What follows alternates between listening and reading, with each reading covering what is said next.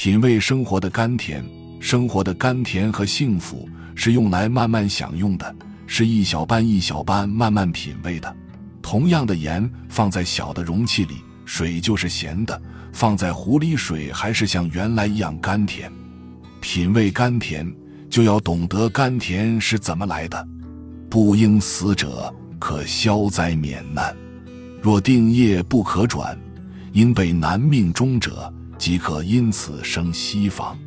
以上法师之言，今略深说其意。念佛，阿弥陀佛，常人为之生息，但现生亦有利益。古德常依经论之意，为念佛有十大利益。念观世音名号，常人皆知现生获益，故念佛菩萨可避飞机、炸弹、大炮，亦决定无疑。常人见飞机来，为之惧，恐怕何意？入地洞上山亦无益，唯有诚心念佛菩萨。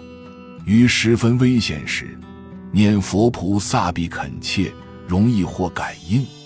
若欲免难，唯有勤念佛菩萨。危险时须念，平日亦须念，因平日勤念。危险时更得力。业有二种，以上且曰不定业言。倘定业不可转，必须被难命中者，虽为弹炮所伤，亦决定生息。常人为之善终，即因病乃生息，但为弹炮所伤亦可生。因念佛菩萨成，佛菩萨必来接引，无痛苦生息。生命中的苦痛是盐，咸淡取决于盛它的容器。从前有一个老禅师的弟子非常爱抱怨，于是禅师决定帮他开悟。一天，禅师让小和尚下山买些盐回来。小和尚回来，将盐交给了禅师后，禅师吩咐他去取一杯水来，然后抓一把盐放进去。小和尚照着做了。等盐完全融化后，禅师对小和尚说：“喝一口，然后告诉我味道。”小和尚虽然不知道师傅的用意，但还是照着做了。禅师问：“味道怎么样啊？”“很苦，很涩。”小和尚答道。禅师示意小和尚跟他到了寺院后面的湖边，然后再次命令小和尚抓一把盐放在湖水里。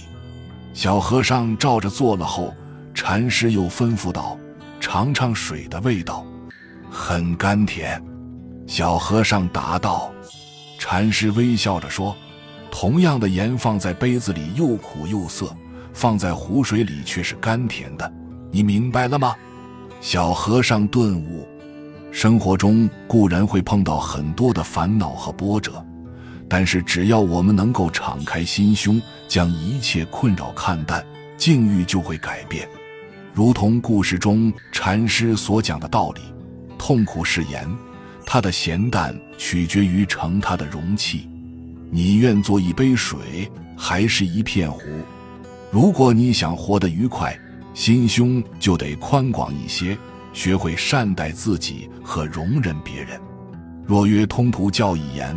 因观我身、人身、山河大地等，皆虚妄不实；飞机、炸弹、大炮等，亦当然空无所有。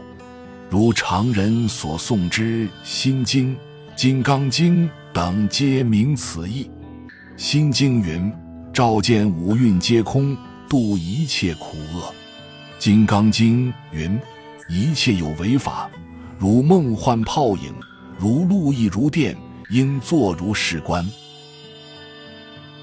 本集就到这儿了，感谢您的收听，喜欢请订阅关注主播，主页有更多精彩内容。